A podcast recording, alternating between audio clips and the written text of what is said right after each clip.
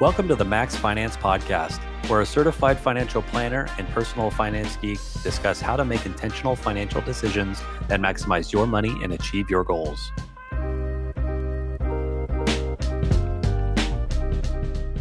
Welcome, everybody, to another episode of the Max Finance Podcast. Today, we'll be chatting about everybody's favorite topic taxes. Oh, yeah. but the way we're planning to cover this is hopefully a little bit more interesting than just staring at a 1040 or I know uh, a lot of clients, friends, family that is uh, sort of the furthest thing from their minds, uh, you know, that they would want to consider and, and often maybe put things to the last minute in terms of filing their taxes. Um, and, you know, it just seems to be something looming. So hopefully we could try to dispel some, some myths or talk a little bit more about different um, examples of how taxes in action and just uh, being a little bit more proactive. And, and maybe this might drive you to wanting to know more about different elements of the tax code. Um, not to say you'll be an expert out of this, but uh, yeah, hopefully demystify some things. So, um, anyways, Lauren, did I anything else you want to add on the initial framing before we dive in? I think the only thing I would add is just that don't think we're here to try to help you file taxes or help you necessarily save on taxes, but more help you understand how taxes work and how taxes affect you so that you can use that information to to make the decisions that um, help kind of maximize your personal finance situation.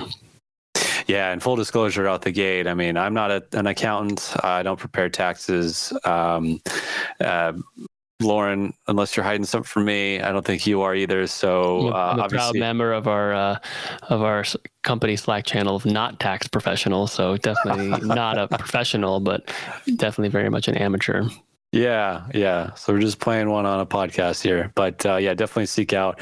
Everybody's situation will be a little different, so uh, seek out uh, guidance uh, if you got some complexities there. So, um, anyways, broad topic, but where do you want to start, Lauren?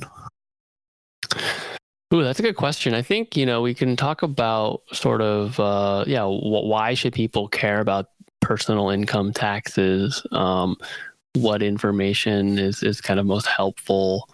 And what yeah what information can be most helpful in making some certain decisions.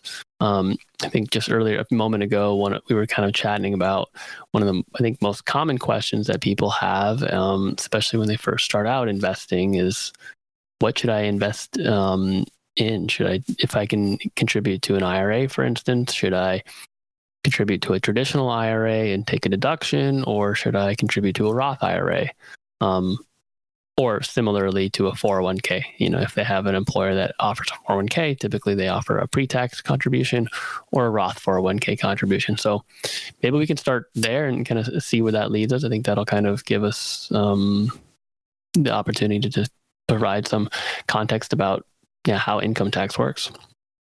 Yeah, and, and so w- w- you know this. Yeah, the, maybe the first interaction, like you're saying, maybe your first job out of school, or maybe when you're in school, uh, do you want to contribute to the 401k?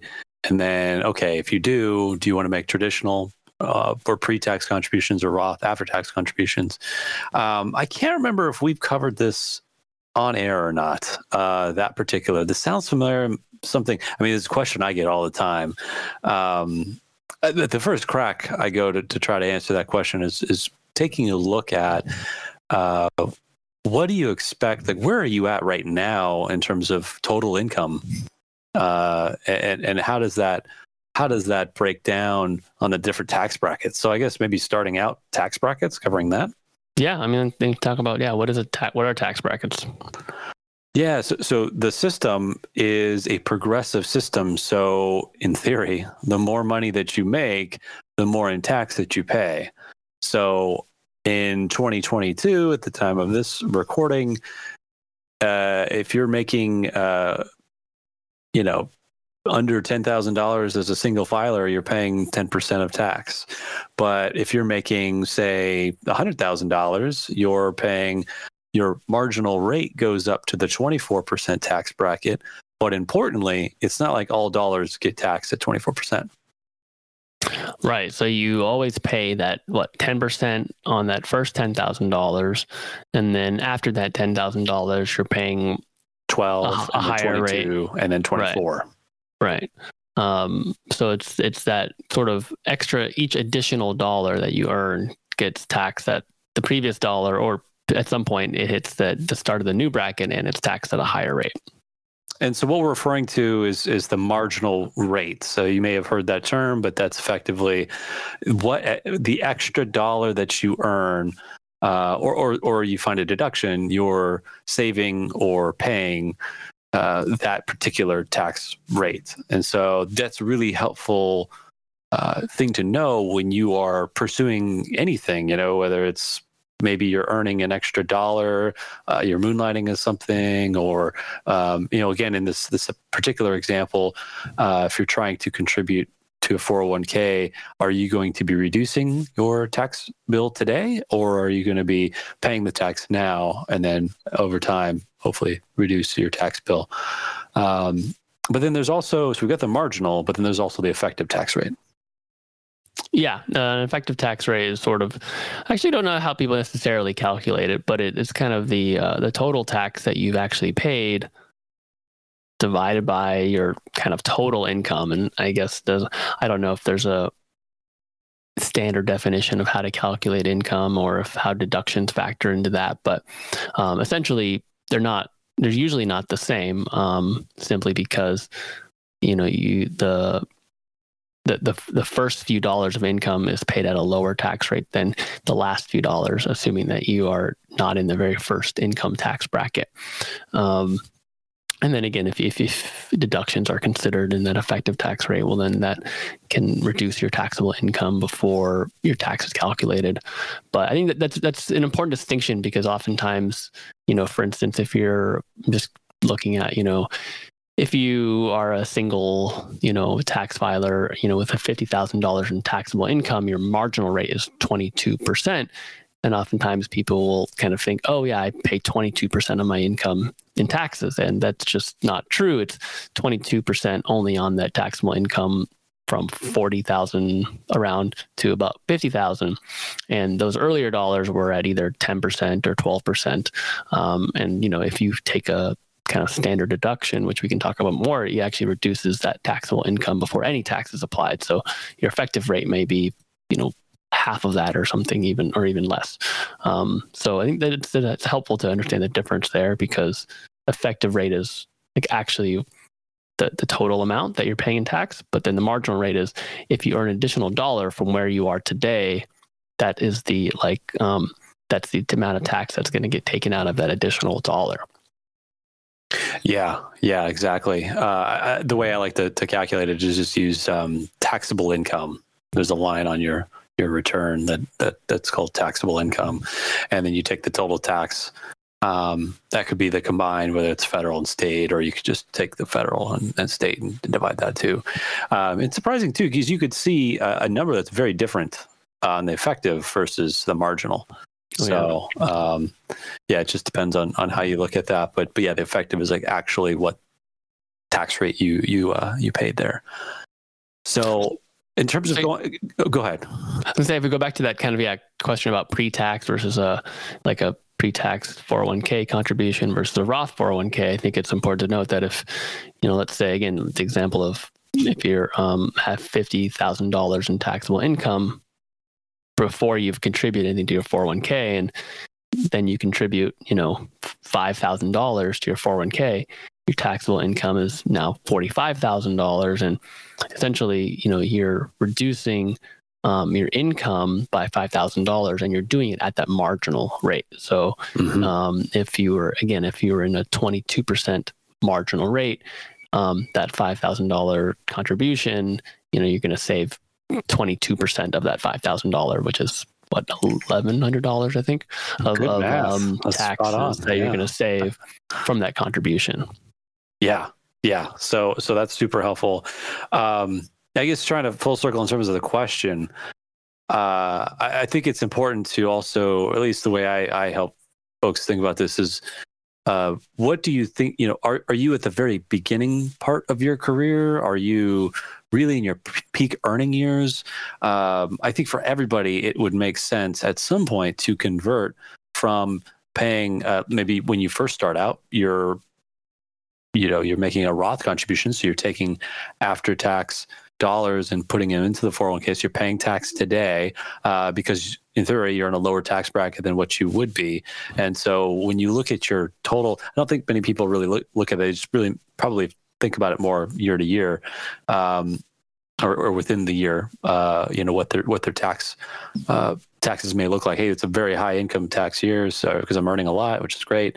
Um, but but yeah, looking at okay, are you are you earning uh, are you at the start of your career are you in the you know the middle the, the, the very tail end uh, you know most most careers they'll uh, you know the, the, the, more years of experience the more you've, long, you, the longer you've done it you, you get paid more.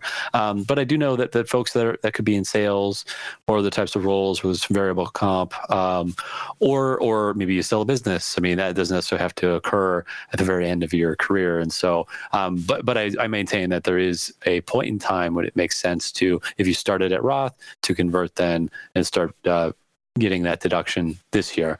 Um, what are your thoughts on that? Yeah, so I think maybe we can try to simplify it and talk in like a simple example. So let's just say, you know, let's say you're earning the exact amount that you actually want to kind of live off of in retirement, right? Let's say you're earning $60,000 a year today. Um, and when you, when you retire, you also want to um, be able to live off $60,000 a year. I think then I think we can talk about some of the differences of pre-tax versus post-tax contribution. But I think just thinking about the taxation of that income now versus later, I think is helpful because if you're earning sixty thousand dollars today, that's presumably all I guess call it ordinary income, and that's taxed at ordinary income tax rates, which we've been talking about. Um, whereas um, when you're in retirement, that sixty thousand dollars of income is probably a mixture of different types of income, right? Um, we should talk about what those differences are, but you know, you might be withdrawing from a Roth IRA, which you've already paid tax on, so there's no tax there. Um, you might be getting some Social Security, which has some maybe some different taxation or rules um, depending on your income level. And then there's also capital gains, which is a kind of a different type of um, income which arises when you you know sell a sell an asset or a stock at a value that was higher than when you purchased it um, you owe capital gains tax on the difference which is called capital gains. And that's taxed at a different rate than income in a brokerage tax. account. Yeah in a like a non uh, tax advantage account. So outside of an ira or 401k um, if you just open up a yeah a brokerage account. Um, so that taxation can be different and is often lower. And so i guess what i'm trying to say is you have these different sources of income that either may not be taxed or have a different tax treatment or just lower tax. Therefore, you know, even if you earn, if you're totaling the same amount of income, because it's the at retirement, it's not all ordinary income, your actual effective or your actual marginal tax of that additional, that $5,000 that we're talking about could be significantly lower. You know what I mean? That makes yeah. sense. Yeah, yeah, yeah, yeah. Exactly. The the tax character really depends on which account you're pulling from, and so yeah. Uh, the classic example is: Do you expect to be in a higher tax bracket in retirement? Uh, and well, if if you do, then you would want to pay the taxes now. Um, but if you're in a higher tax bracket now and you expect to be in a lower tax bracket, you know, later, it's just it's it's that tax arbitrage, and that can help influence whether or not to elect a pre-tax or post-tax. So, um, I guess to, to, even simplify it further, again, if you if you are in a very traditional career where you make a lot more money as the years go by, um, you know, early on, probably makes sense to do a Roth. You're a little bit further in your career, uh, at some point it'll make sense to uh, start uh, switch over to a pre-tax. Um, I, know some folks who, who are even in their peak years that have a strong feelings that their uh, the overarching tax brackets will shift, and it has happened uh, in 2017. Tax Cuts and Jobs Act had passed, and that had changed tax brackets, um, lowered uh, some of the, the tax brackets, the top rates, um, from 39.6, I believe, to 37%. And, and there was some other uh, brackets that were reduced as well. But, um, you know, and so, so you may think that, hey, I, in order to pay for all this debt, you know, we're gonna have to raise taxes at some point. So I, I guess if you're really, if you really believe in that camp, then, then contributing them to the Roth. So, but you know, there, there's all sorts of different angles in which you can you can look at it. Just want to try to keep it simple, but uh, having an understanding of of tax brackets and just uh, where you fit and fall in those uh, makes a lot of sense to try to answer that question. Anything else on that one before we move on to another maybe more common scenario? Um, no, I think yeah. Go ahead. Yeah, so I, I think uh, looking at another one, uh, just if you were to earn more money, uh, maybe maybe you're consulting on the side, maybe you're moonlighting as um, you know. I'm just trying to you know maybe uh, maybe you're driving for Uber. I think they're. I, have never driven for Uber, and I, I I believe they're 1099 that they're given? I don't believe. I believe so. Yeah, I think you know you're technically a driver partner, as they call it. So I believe uh, you are your own business, and so um, yeah, I think you can are considered a 1099 contractor, and so yeah, understanding that that sort of if you're considering some sort of work that um, you would get paid as a 1099 contractor, understanding the differences in in taxation there versus um, like a W two is a kind of the way that you're paid if you're an employee of a com- of a corporation. Yeah, so I picked a hotly contested item. I think that's been on mm. the California ballot for for multiple times. Uh, uh, I want to say, but um, it, it's also important to know uh, so that you're not surprised by a tax bill um, at the uh, at the end of the year or come tax time for th- these dollars that you're earning on the side. And so um, this is a new concept that um, if you're just new to to earning these dollars and maybe you have just a full-time job and you're you have a w2 paying job where they're withholding taxes throughout the year uh, the 1099 um, I, I want to say likely in most cases if not all won't be doing any withholding and so uh, you need to know how much you need to set aside and in some cases you need to make sure that you pay those taxes quarterly as well mm-hmm. so um, yeah, having a good uh, feel for where your current tax bracket is, and um, this could also influence. Okay, well, at the end of the day, if I earn another dollar, how much am I actually seeing, uh, depending on how much income that you're making already? So, you know, for somebody that's making, I mean, this is an extreme example, but for somebody who's in the top tax bracket, and if they didn't have, if they had time on their hands to go drive for Uber or something like that, and uh, you know, how much would they actually be seeing versus uh, uh, somebody that might be on a much lower tax bracket, say that fifty thousand uh, dollars. You know, you're talking thirty-seven percent at the federal level versus uh, fifty thousand dollars. That's twenty-two percent. So, uh, you know, fifteen percent difference. Um, you know, may not sound like a lot, but that definitely adds up over time. So, um, the other thing too, so we had talked about estimated taxes, and that can apply to much more than just uh, 1099 folks, but uh, really anybody that is projected to owe more than a thousand dollars in taxes. And so that's sort of the the line in the sand. And there's different sort of safe harbors to keep you from that. And I want to say, know, keep me honest here, Lauren. We did chat about this, I believe, on air uh, the estimated taxes, or or is this new ground for for the folks out there? That's a good question. I don't think we got too much into it because you know I think actually just recently I was struggling with asking, still not having a great way of of calculating and paying estimating taxes. So you might have touched on it, but certainly not in detail. And I think if folks would like to hear an episode on on it, definitely let us know if we can go more in depth on it because it's it's not super straightforward. I think. I mean, well, what you're supposed to do is straightforward, but actually doing it, I think, is, is, is, a little bit less straightforward. Yeah, requires a lot of work. Um, yeah, we, we may have touched on this, um, I think, in the equity episode, equity mini series that mm-hmm. we did, uh, either RSUs or stock options.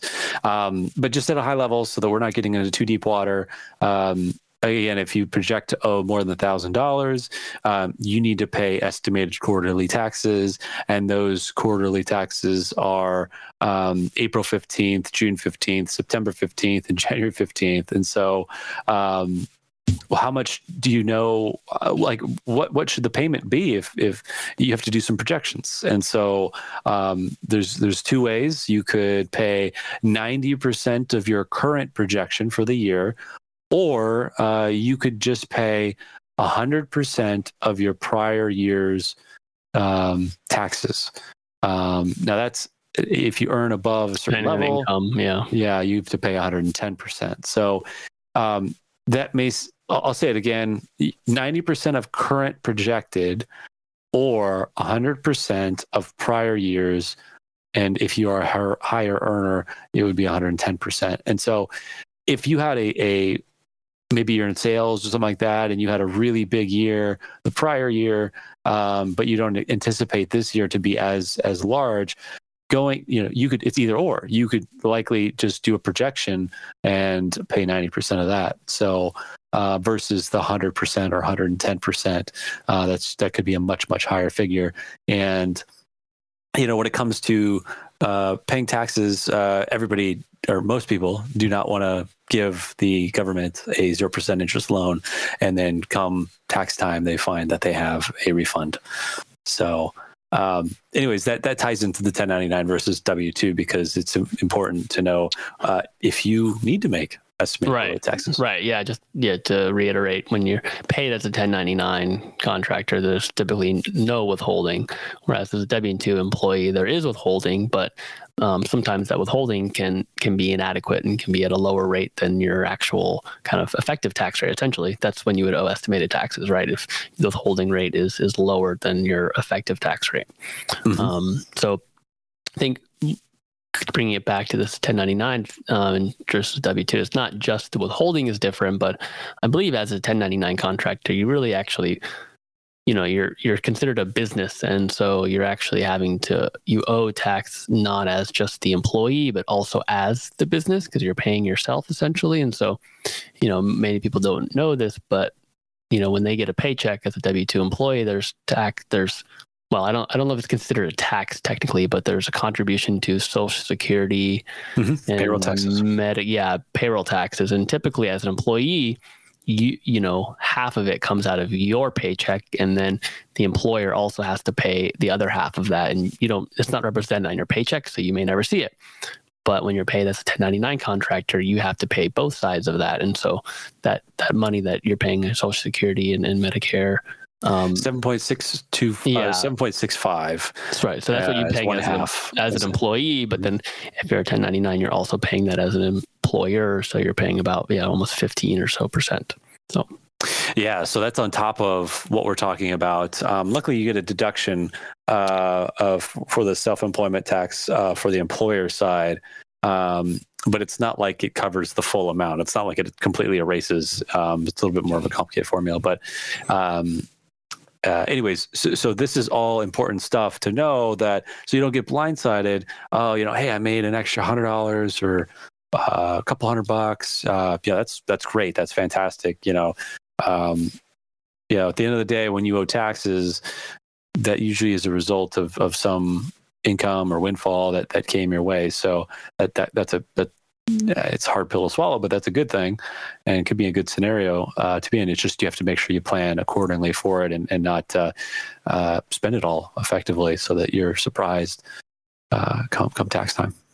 Yeah, and you mentioned you know um, using this information to help you decide do you want to yeah use an example which I think is a good example like do you want to drive for Uber or something, something where you can really, you know, choose how many hours you work or how much, you know, I think that's a really good example because um, you can really con- kind of control your income or you can work for more. And so you can really understand what is after taxes, you know, how much am I actually going to receive? If I think I can, you know, earn $200 through driving for Uber, for instance, while understanding the taxation of that, and understanding that you, you know, that means, I don't know, just $150 in, in net pay or something like that um, can help you just understand really the, the ROI, especially if you're having to calculate the costs, um, not just your time, but you know some expenses that actually go into you know maybe gasoline and insurance or things like that.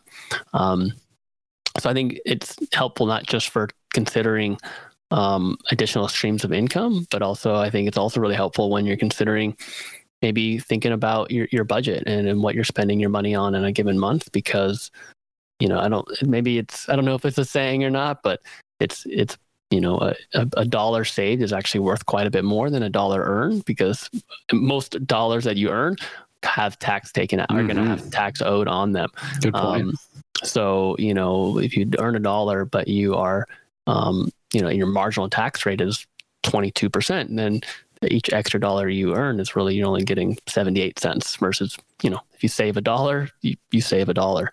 Um, so it's it's you need you need additional income to replace um, you know income that you spend. Yeah that's a really good point. Really good point.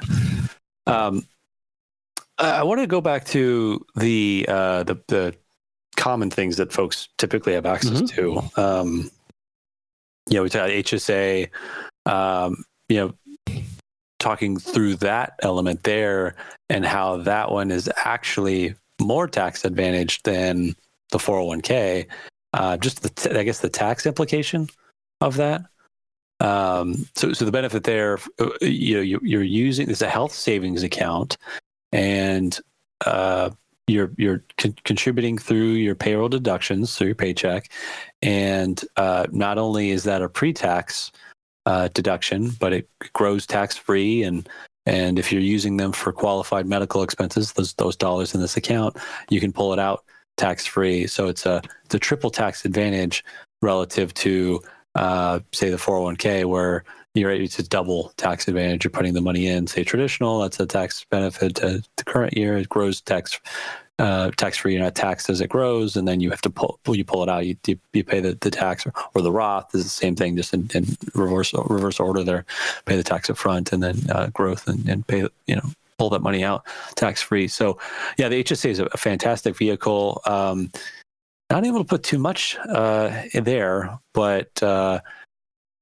you know, I guess I I, I want to say that one really is the having your your you know your cake and eating it as well. And and um, you know the free lunch uh, i think is the hsa uh, well it's not free. You gotta you're supposed to keep your receipts and that's i don't know.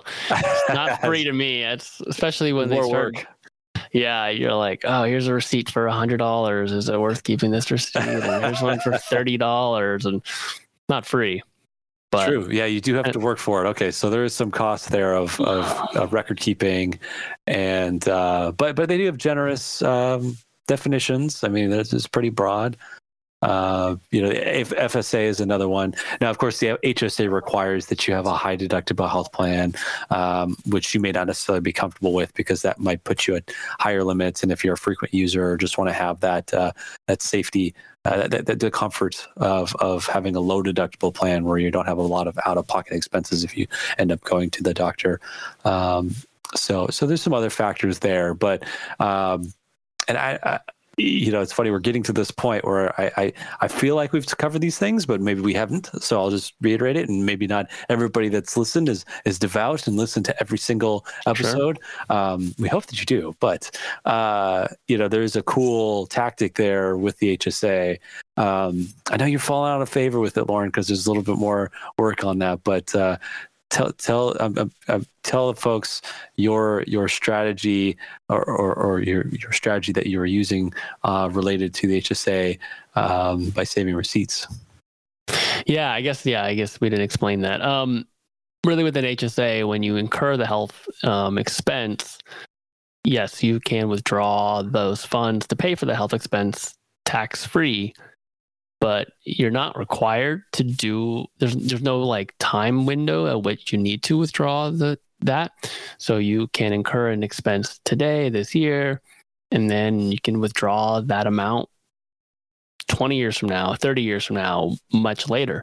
Um, so the advantage of that is that by, by not withdrawing it you're you're keeping it invested you know you can invest it um, and those funds can grow to a larger amount and um, grow again tax free, and the withdrawal is still tax free. So it can act as a as a kind of additional tax sheltered account, but obviously has the benefit of contributions are tax free, at least on a federal level, um, and then withdrawals are are tax free, um, assuming you have a qualified health expense. Um, but again, it doesn't have to be in that year. It can be that that expense could have occurred many many years before you withdraw it. Um, so that is that is can be a strategy to use as like a additional retirement kind of account, or not even retirement. I don't because you don't have to be a certain age um, to to make these withdrawals as long as you have a qualified health expense. Yeah. So in other words, you could have an expense right now, uh, pay from it through cash flow or other funds, and you save this receipts, uh, hopefully digitally, so you don't have to worry about it just hanging out somewhere. And you know, like say, five years down the road, if you needed to tap these dollars, um, something came up. I mean, hopefully you've got a healthy emergency fund, but you know, heaven forbid you need to tap even more, and you were able to uh, say to uh, the HSA provider, you know, hey, I'm reimbursing myself from an expense that was five years ago. They don't they don't have any qualms with that. They're they're they're okay. And oh yeah, this is a qualified expense, and you can pull that money out. So yeah, that's that's to me that's really really cool. Um, and the other thing too is at 65, it turns into like you can use that for non-medical related expenses. It can just be like a retirement account. But isn't there a penalty there, or you pay tax on it, right? If you don't have qualified health expense, you still have to pay tax on it. I think. That's a good one. I I, I was under the impression that it was uh, you could just use it. Uh, yeah, but, but, that was that was my plan was just to wait to 65 and not save receipts. But then I thought I read somewhere that you still I we should follow up, but I I think it's I think it's if you're 65 and you don't have receipts, there's no penalty, but you still pay tax on it. Whereas if you're not 65 and you don't have receipt, then you pay tax and a penalty. Um, but yeah, we will find out before the episode ends uh, and and get, and get that corrected. So, um, yeah, yeah either way, you can have access to that money. I mean, that, that's true. Yeah, if it, if you are taxed at that point and there's just no penalty, um, and there's a ten percent penalty if you were to withdraw it for, and it's um, income tax. Yeah, um, right. Sorry, I'm distracted. Lauren, did you did you find something of, of interest uh, on this? Yeah, one? so I believe yeah, it says if you're um, uh, 65 and older, you can take uh, distributions penalty free for any reasons, but um, you would pay income tax on it if you don't have a qualified gotcha. medical expense. You have a qualified medical expense, then it's both tax free and penalty free at 65. Gotcha. So yep. save those receipts and pay from them through cash flow, and uh, that way at 65 you're able to, or anytime really, you're able to just uh, take those dollars and not have to pay a penalty or or taxes. Um, so we got down a rabbit hole on that one. but um, yeah, FSA. I mean, unfortunately, the FSA you have to to spend those dollars within the year. There's a rollover amount. Um, I want to say it goes up to five hundred dollars. Um, I could be corrected on that one, but but there's a nominal amount. Uh, what what I would consider nominal in relation to the amount you're able to contribute to an FSA or a, an HSA, uh, which uh, you know is in the three thousands or seven thousands, depending if you're um, uh, single or, or, or family. So, um, but yeah, uh, you know, going back to the tax piece of all of this, it's just important to know uh, when you're making these decisions or any of these decisions at all, like they have a tax impact. Um, another one is uh, education funding for, say, like a 529. Mm-hmm. So, yeah, so all of these kind of, I think, programs, right? FSA, HSA, 529, um, they they have some savings, right? Like an immediate sort of benefit for the most part, as well as sometimes you know benefit later. But they all have some strings attached to them, right? And so I think like anything in life, you need to uh, evaluate both what is the benefit and, and, the cost. And so I think in this case, I guess the benefit, maybe it's kind of a weird analogy because the benefit is really the cost savings, you know, the deduction to your tax. Um, but the there is some strings attached in terms of how you can use the funds. And so i think it's if, if you know your for instance your marginal tax rate and you know that can help you really understand what is the benefit of contributing to an fsa um, this year because like, you can quickly find out how much lower that how much that's going to reduce your taxes by. Yeah. Yeah. Important important thing to, to consider there. Um, i want to talk about so uh, we've been talking federal. I want to talk two things. So I want to talk character of of of tax and um, maybe just touch on state tax as well. So Um, I know you had ta- touched on the character as you were describing the retirement scenario. Um, maybe maybe say more about that, like the different types of. Yeah, I mean, so far we've kind of talked about tax brackets, and really we are citing some uh, tax brackets relating to income tax. And uh, I mentioned capital gains tax, and I briefly described it. But I think it'd be helpful to talk about, I guess, what is income? Like, what what is the different types of income that's subject to income tax? Um, and then maybe we can contrast that um, or not contrast it, but also just um, cover what are capital gains and maybe a little bit how that's taxed. But let's start with income. Like, wh- what? How do we define income? What is examples of income that's subject to the income tax that we talked about? Yeah, and, and broadly speaking, I think it's a safe bet um, unless it's. I mean, this is kind of how the code's written out. Unless it's explicitly called out, uh, anything that you get any any sort of dollars that dollars that you receive for you know uh, doing a job uh, is income. So I mean, wages, salaries, tips, bonuses, uh, certain types of equity compensation that we'd covered, um, interest dividends.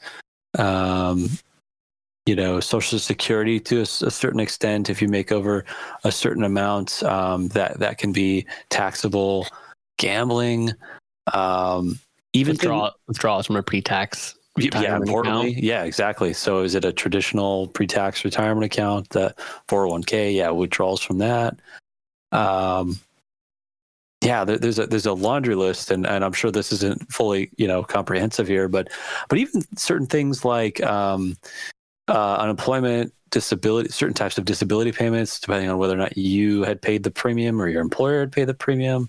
Uh, if your employer paid the premium, they're taxable to you. Um, if you pay the premium, they're not taxable to you. Um, if uh, even canceled debt, um, you know, and and maybe that's like um, you know maybe you settled with the credit card company and and they wiped out a certain amount of that debt like that is still income which mm-hmm. is crazy to think uh, or, or or you've got your your student loans forgiven not not all of them are are income but that could be a pretty pretty big tax bill um, that you may not know you needed to pay so it's it's it's a it's a another word. Yeah, it's very broad. Very, very broad. um, so how about in con- how about in con- what's that in contrast to capital gains? I'm, I think capital gains is like something that you have purchased first, right? It's like the gain. It's the difference between the the sale price and your purchase price. I feel like you have to have purchased something before you'd have capital gains on it, but is mm-hmm. is that is that is that right? Or um, how would yeah, you Yeah, and I you know maybe the CPAs are yelling at the uh, at their headphones or whatever, but I, I would say that, email us at max uh, feedback at maxfinancepodcast.com. Uh, I love the plug. Yeah, uh, but yeah, I, I, would say it's investments. Uh, you know, th- simply thinking of it as, as as sort of an investment in something that's uh, maybe more passive that you didn't necessarily. Uh, so, so this is a way for Congress to incentivize folks to invest in certain things and hold things for a period of time, um, so that. So, as an example, if we're talking about stocks or you know, uh, or even underlying or appreciation of bonds, um, you know, if you're holding them over a year, that you get into long-term capital gains territory. Um, which uh, just for folks out there uh, can be anywhere from from zero percent to twenty percent, and in some cases twenty three point eight percent. Um, and so there's a there's a big range, but the point is that right there is a much smaller number than the ten percent to thirty seven percent on the federal side. So there, uh, that's that could enter the equation as as people are thinking about whether or not they want to buy or sell investments and day trade or or that sort of thing. Yeah, I mean, wouldn't. Um, I think it's more than just the difference. Is the the difference goes beyond what the top tax rate is. I think it's the it's more like the size of the the zero percent tax bracket.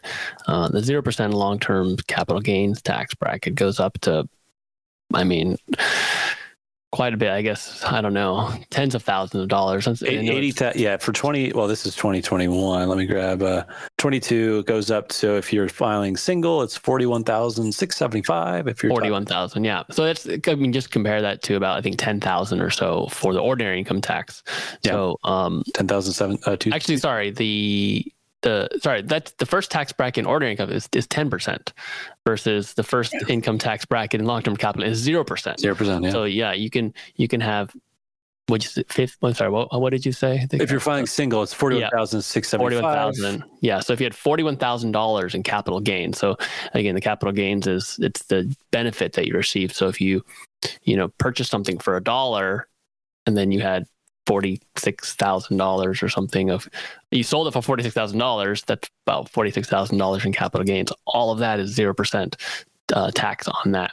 Um, whereas you know if that was ordinary income you would already be in the 22% tax bracket essentially. Um, so really big difference there. And that's why i was talking about retirement for instance if if you if a lot of that income that you receive of $6000 is is long-term capital gains you actually don't know you you know again if $6000 if you're married jointly um, you will no income tax on that if it's all long-term capital gains Yeah, so it can be really powerful to to understand the character and and how the before you do anything how how these uh, transactions, distributions, and so forth end up being um, taxed. And so I think it's uh, this is also uh, a common misconception on the long term capital gains uh the way so let's say you had multiple buckets of income. You've had maybe it was a distribution from a 401k or an IRA or whatever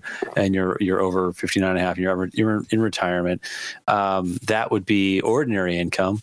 And so like again we're we're looking at this 41,675 you know let's call it 41,000 for argument's sake. And if your income is uh 42,000 you know it's it's they what you do in order to calculate this is you start with ordinary income fills up this bucket.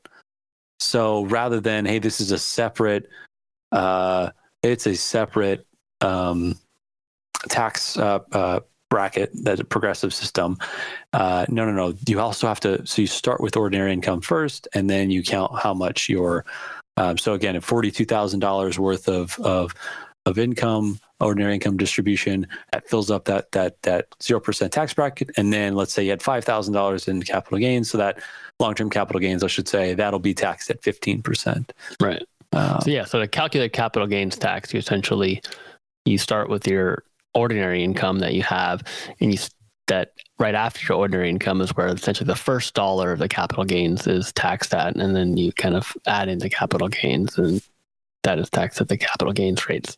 But yeah, the, the yeah the how you how you calculate which bracket you're in is based on your like total total income, I guess.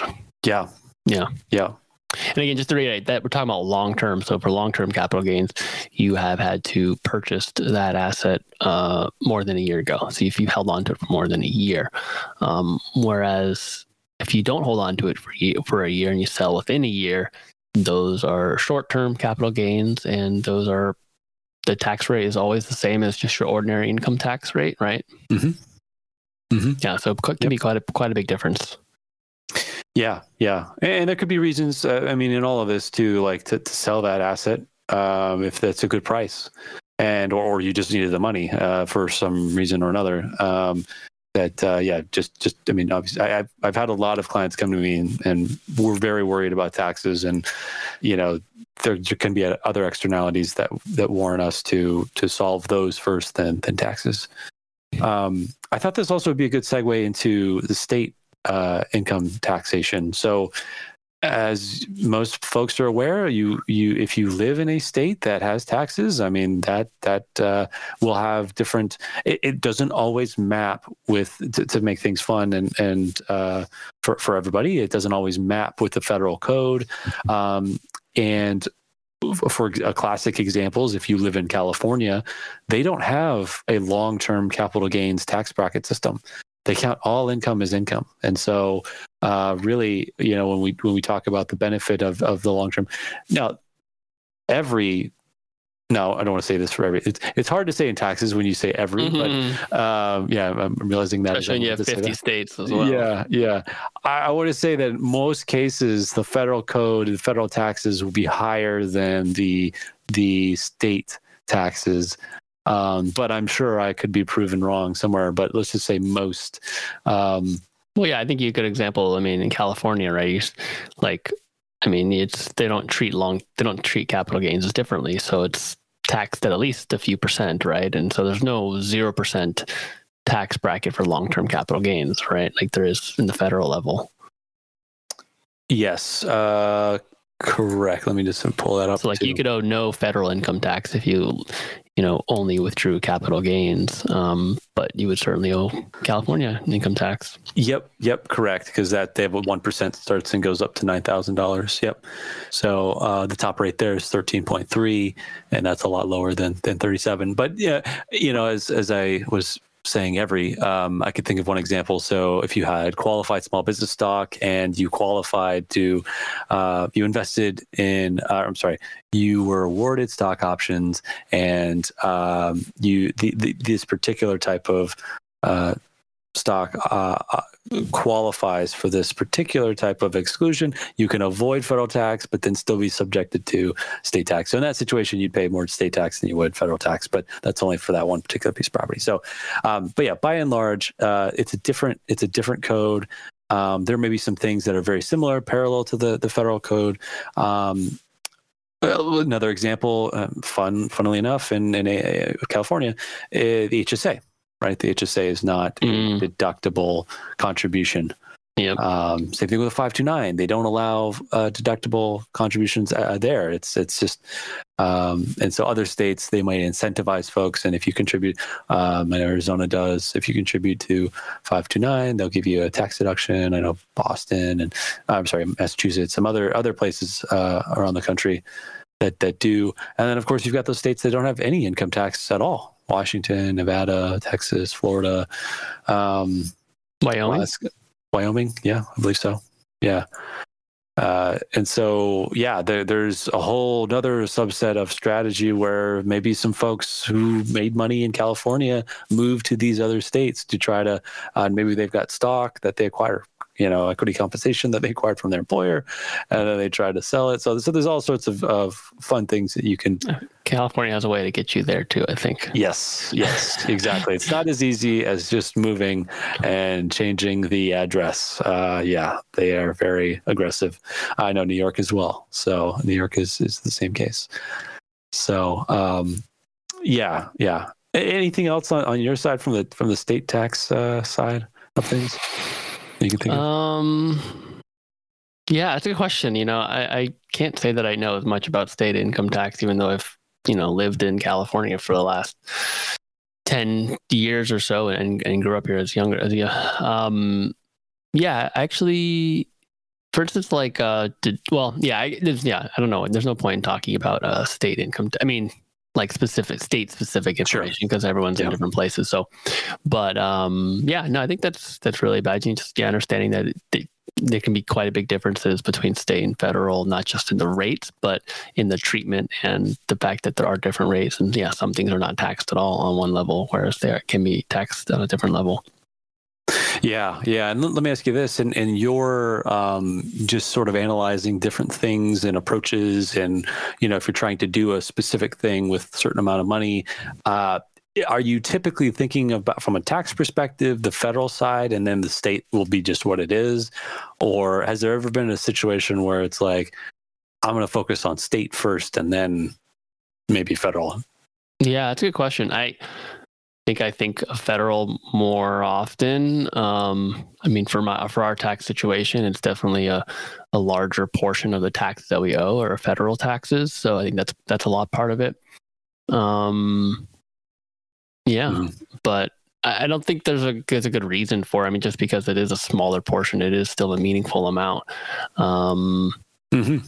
But I think, yeah, generally the things that we do are, are, are taxed both by California and federal. And so something that will help you in your federal taxes will help on, on California. But you're right, there are some things like the HSA, which I, I do we do use, but yeah, don't get the deduction on um, on the California level. So Mm-hmm. So doesn't yeah. sway your your opinion too much if it's not uh, uh, because, like you're saying, it's not. A, if it were reversed, you'd clearly pay more attention to the higher figure, and I think that's that's broadly with most of my clients. That's uh, kind of what they've been thinking about as well. Um, yeah, I, I, I want to say too. I don't know why, but it just feels like uh, the California tax return is a lot shorter number of pages when I print it out. It seems a lot simpler. So I just kind of get the impression there's just a lot. There's like less things that you can do or, or want, or but you know, um, but yeah, yeah, that's true. Yeah. Uh, I can't say this with certainty for every state. I don't know, but I would imagine the federal code is a lot, uh, uh, yeah, has a lot more uh, uh, buckets and different ways and different rules, and different things to, to, to, consider. So, I think that's a kind of a good segue. We talked a little bit about you know um, deductions and taxable income, and I think we've you know we've mentioned about well, first of all, how taxable income determines your tax, you know, your marginal tax rate, your effective tax rate, and how things like contributions to a pre-tax 401k um, or an HSA or an FSA can reduce your, you know, your federal taxable income. But I think the major other thing that is useful for people to think about is the kind of the, the other types of deductions that people can have, um, and how again, just because you earned, let's say, fifty thousand dollars, that doesn't mean you have fifty thousand dollars in taxable income, even if you don't use any pre-tax 401ks, HSAs, FSAs. You know, just um, we could start with just like the standard deduction, right? And so every tax person. filer person yeah. gets a some sort of standard deduction um, that reduces their taxable income before taxes are calculated, um, which I think is something that's important to know because it can be pretty significant, right? I mean, it's for a mar- for a, oh yeah, what is it for a single person? It's like a twelve twelve thousand nine fifty. Yeah. So like if you earn fifty thousand dollars, you subtract the twelve thousand nine fifty, and then that's your taxable income, and then you start calculating taxes based on that. So essentially, everyone kind of gets the first twelve thousand dollars or thirteen thousand dollars almost tax free, essentially, because you're reducing your taxable income first, um, and that pretty much almost doubles if you're married filing jointly. I think, right? Yeah, twenty five thousand nine hundred. Yeah. So um, again, that's just something to, to be aware of, and that will help. That will also kind of increase the difference between your your marginal and effective tax, or just another cause for why your marginal and effective tax rate can be quite different. Yeah, yeah. So there are factors, like you're saying, that uh, will reduce your income, your taxable income. Um, and so, yeah, one of them, most of the cases, uh, most of, of the folks these days are going to have the standard deduction. Um, but uh, and that, that was thanks to the, the 27 tax uh, cuts and jobs act. They had uh, uh, removed a lot of uh, sort of their aim was to close a lot of the loopholes on the itemized side. Um, and so so you have to pick between whether or not you're going to take the standard deduction or you're going to itemize. And uh, some items that uh, that fall into the itemized category state and local taxes mortgage interest charitable contributions uh, medical up to certain thresholds. You have to spend actually quite a bit on medical expenses in order to get a deduction. Um, but yeah, a lot, a lot of the others. Uh, there, there can be a handful of others uh, out there, but uh, not not as not as often uh, are folks itemizing. Yeah, I think that really changed, and I think 2017 is when right yep. state and local tax deduction was capped at ten thousand dollars. I think so. Um, you have to have a, yeah, that's right. a big one. I mean, for even a married filing jointly, is that right? Yep, that's correct. So I mean, like you would have to have you know to to have more deductions than what a standard deduction is for a married filing jointly. You'd have to have fourteen thousand dollars of other deductions, which you know, unless you have a mortgage or something, or a serious amount of charitable contributions. Yeah, well, twenty five thousand nine hundred, so sixteen thousand, virtually sixteen thousand. So, yeah, you'd have to be, you'd have to have a really big mortgage uh, that has a lot of interest, or you're very charitably inclined, or uh, hopefully you're not you didn't have a really big medical bill. So, yeah. Um, so yeah, that that's a huge one uh, for folks. Um, and then you know we've got some others as well that uh, other deductions. I mean the 401k one we talked about as well, HSA, uh, commuter benefits. Um, and so, yeah, and then there's all sorts of deductions. These are uh, really. Sorry, uh, healthcare premiums too. Right, if you pay for, um, right, like if you pay for healthcare through your employer, that's pre-tax. Yeah, yeah, I know. We know in uh, California that that's not deductible. There, there's all sorts of deductions out there, um, and and you know, shoot, we, we, I'm sure you can. There's there's reasons why there are folks that specialize in and uh, do this for a living, just because you know we could spend days and days and days talking about all the different types uh, of deductions, but it's it's important to know. I think the, the standard versus itemizing, most folks are going to. Um, they're, they're, they're going to get the standard deduction. And, and so it's just good to know, well, what is that roughly speaking? You know, to know to the dollar. Um, but there are some other items that could potentially qualify for you for itemized. But you know, if you're if you're using a TurboTax or equivalent, um, these these systems are all built so that they uh, uh, they should at least. Uh, you know, you enter the data, and they will spit out the the best and most optimal pathway, uh, what to select. Yep. Um, anything else on deductions? I did want to say one other thing before we sort of wrap up here. No, go for yeah. it. Um, and again, there are so many other things that we could be talking about with relation to taxes. So this is just a really cursory overview of different items that we've hand selected that we thought might be interesting. Um, but uh, the other thing was uh, the U.S. tax code is a global tax code, and I uh, even if you are so if you're a U.S. citizen or green card holder, permanent resident, um, you know, have have ties to the U.S. effectively. Uh, you and you earn money in another country, uh, you could still be liable for uh, U.S. federal taxes, uh, which is kind of surprising.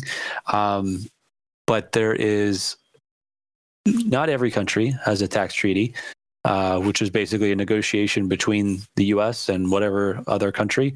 And this document spells out.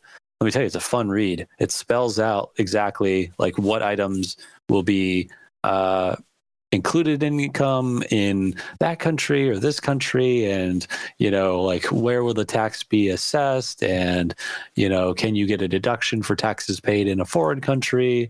So uh, yeah some some folks just say oh it's just it's just in us no it, it it's a global tax system. So uh, uncle sam may come knocking if you're trying to i don't know move to switzerland or something like that and i don't know hide hide money or uh, yeah, so so I, I, just thought that was.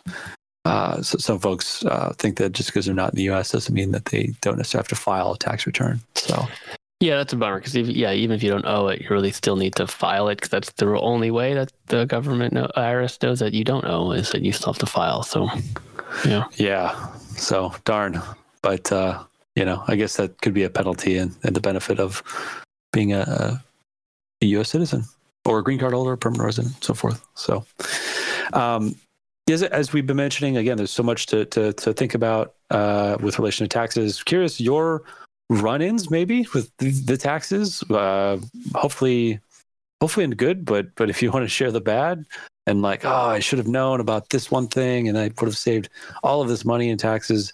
Uh, if you're okay with uh, sharing that with us, to, please do. We, we would find that interesting. And, and I think at the very least, help others try to avoid uh, that situation in the in the future. So um, that uh, lovely email address to provide us feedback is uh, feedback at maxfinancepodcast.com. And uh, yeah, that's feedback at maxfinancepodcast.com. Uh, it doesn't have to relate just to uh, taxes. Uh, drop us a line if you want to hear something else in particular that's um, is personal finance related. If you're a new listener, uh, thank you for listening. Uh, please go back and listen to some other. We've got uh, hopefully very descriptive titles in each one of the episodes so that you can quickly know exactly what we'll be talking about uh, and, and, and, can jump in. Um, and it doesn't necessarily these aren't linear episodes so you don't necessarily have to start from the beginning and and uh, or, or, or, you know start at one specific spot but uh, yeah just plug in with one that you maybe is is more relevant to you and and see where it takes you so anyways um, on behalf of myself and lauren thank you all for listening and we'll see you again.